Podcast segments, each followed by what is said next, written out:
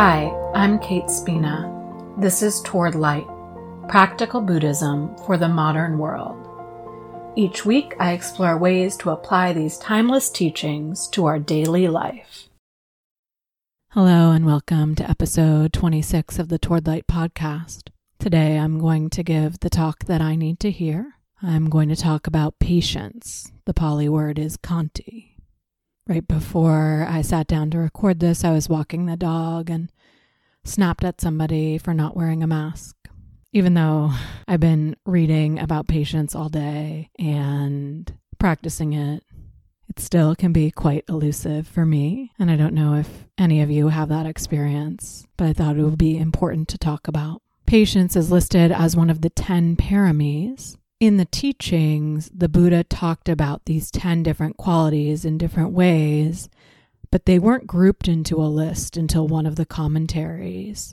And these paramis are dana, generosity, sila, ethical conduct, nekkhamma, renunciation, panya, wisdom, virya, energy, khanti, patience, sakka, honesty, adhitthana, determination, metta, kindness, and upekkha, equanimity.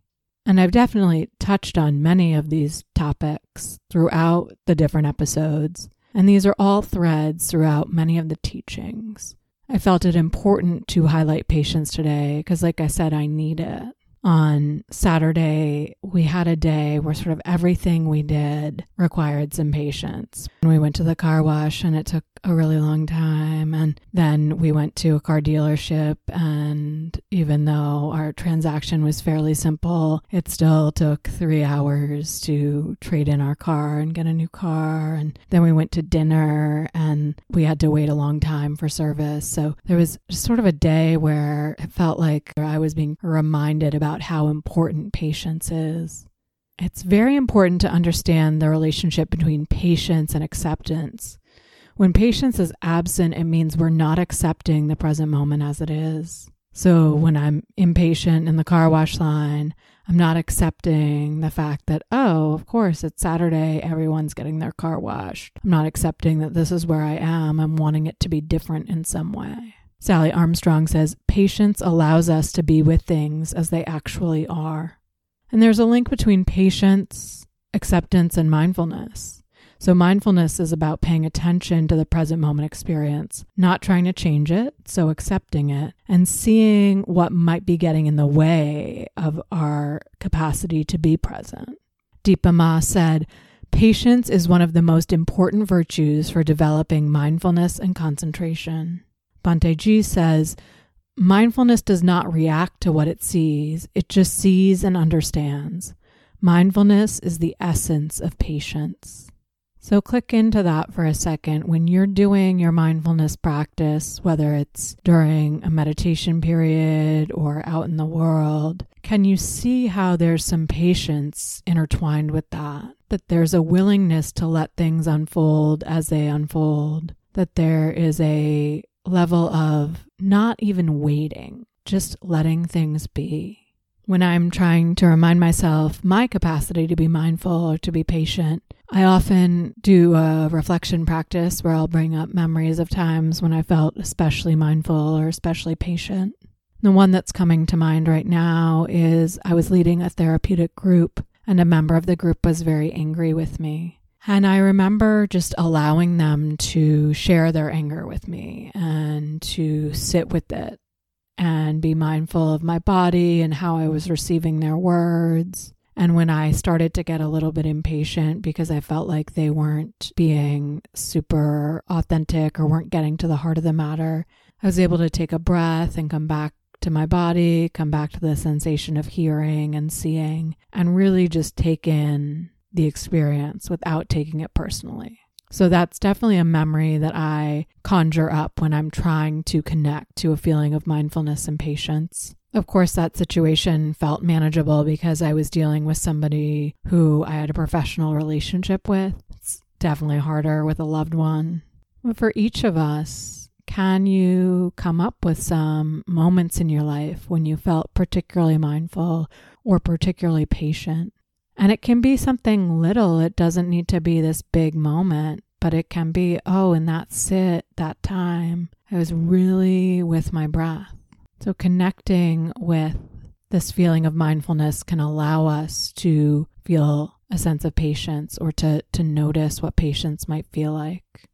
Often on the Dharma path, in our practice, we need patience because many of us come to Buddhism looking for some form of peace, which at times can feel quite elusive. And often, when we begin our practice, when we get on this path, we need to see all of the things getting in the way of the peace. So, peace can be really hard to feel and find. And so, we need to be patient that we're going in the right direction. Norman Fischer writes Meditation practice doesn't make your life worse, it makes your life better. But it makes your life better the way most things that are lasting and important do by a long and circuitous route. That's why we have to stick with it. We need to have patience in the process of this path. Greg Scharf says it's patience and perseverance and letting go of expectations that are key to this unfolding. So, can you see the link between letting go of expectations and patience? Patience is often because we're expecting things to happen in a certain way. That even though I have had experience buying cars and know that it is a long process if I'm buying a car from a dealership, still I was getting impatient because I was holding on to some expectation that it was going to be easier or different this time.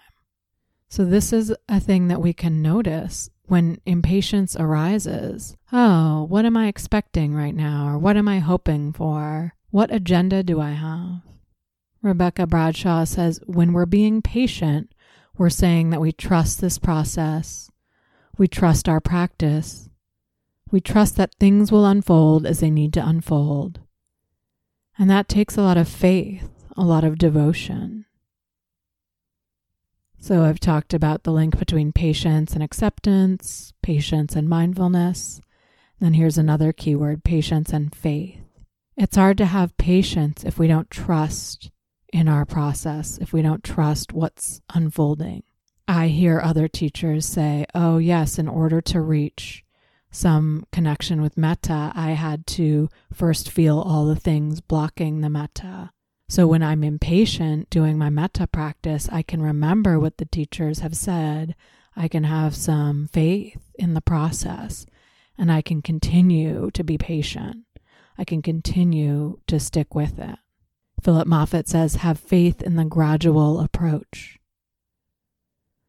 We live in a quick fix society with so many things happening so quickly, digital content just available at our fingertips notice when the Wi Fi doesn't work as well as it normally does, or something, how quickly we get impatient.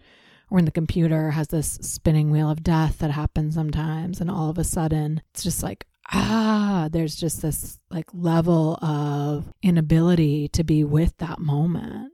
So having faith in things unfolding in a natural rhythm often it's helpful for me to use analogies from nature to help me remember about patience, to look at how long it takes a vegetable to sprout from a seed, or to look at the way that different trees flower in different moments, watching a bud open and bloom and die, remembering that everything has a process, that my agenda is not helpful, having faith that things will unfold as they need to unfold. And for me, sometimes what I need to do is when something comes up and there keep being barriers, is I have to walk away and come back to it at a later time or a later day. Some people stick with it and, and keep working it out, and some people need to step away. You know what your balance is. I sometimes need to step away in order to continue to be patient. Sometimes sticking with it just gets me more agitated and reactive. And that's so much of our path and so much of our practice is finding ways to be less reactive, to find ways to be more responsive as things unfold, and to take a breath before we choose our, our action or our step, our next step. Tara Brach says, without patience, you may find yourself at war with your own forgetfulness or reactivity. Ajahn Sundara says, patience is key to understanding how fear affects us. With patience, we can witness the mind running through its reactive, patterned responses to fear. So, noticing the presence of reactivity or activation allows us to notice the lack of patience when I am honking, when I'm getting sharp with somebody on the phone, when I'm snipping at my dog, I realize that patience is absent when I'm being reactive. Just now, when I sniped at that person for not wearing a mask, I was able to see, oh, I'm impatient because I want to get home and record the podcast. I'm impatient because after I record the podcast, then I can eat my dinner. And I'm impatient because I'm hungry and I want to eat it right now. So I was reactive because I wasn't accepting things as they were. And I wasn't looking at, oh, well, maybe if this is what's the issue, maybe you need to eat before you do your podcast or whatever the choice I might have had in that moment for some agency around my decisions. But that reactivity helps point to this lack of patience. So, how do I cultivate patience? How do we cultivate patience? like everything else, it's useful to notice when it's present or absent. Useful to notice what the patterns are. Oh, I'm more patient when I'm well rested. Oh, I'm more patient when I am not hungry. Oh, I am less patient when it's very hot. Or, oh, I'm less patient when the air quality is bad and I can't get outside as much as I'd like. So we start to look at our patterns and we start to understand as much as possible conditions that we can create to help support more patience. And then looking at these complementary qualities can be useful. So if patience is absent, oh, can I bring in some acceptance or some mindfulness or some faith? So the example of if I'm sniping at buckwheat, if he barks and I'm getting frustrated that he won't stop barking, acceptance, I can remind myself that he's a young dog He's still sort of a puppy and still learning things. And it's instinct for him to bark when he hears a noise, and he needs to be trained. So if I can accept him for where he is, that helps me be more patient. I can take a few breaths and sink into my body and notice where's this reactivity? Can I be more patient with him if I'm more settled in my body and my breath? So that's bringing mindfulness. Or I can cultivate some faith by remembering that I've watched dogs change as they grow and learn commands, and that over time he can do that too. So, any of those three options, looking at acceptance, mindfulness, or faith, can help me to be more patient, can help me to be less reactive, can help me to be kinder, gentler, more accepting of what is. Here's a Rumi poem translated by Daniel Ladinsky. Pick the lock. Being in a hurry throws the key on the ground to a door I want you to enter. If you read my words slowly and out loud, they will help to pick the lock. So I hope you can find some access to patience, some willingness to cultivate this quality that's said to be one of the paramis, one of the ten perfections, one of these beautiful qualities of heart mind. I did link to an article in the show notes about patience by a teacher I love, Michele McDonald. She has her own take on it. I highly recommend reading it. And thank you for being here and for listening. I'm so grateful for all of you. Thank you so much for listening. The links are in our show notes. You can find me on Instagram at towardlight108 and the website is towardlight.net. If you have any questions or feedback, I'd love to hear from you. Be well.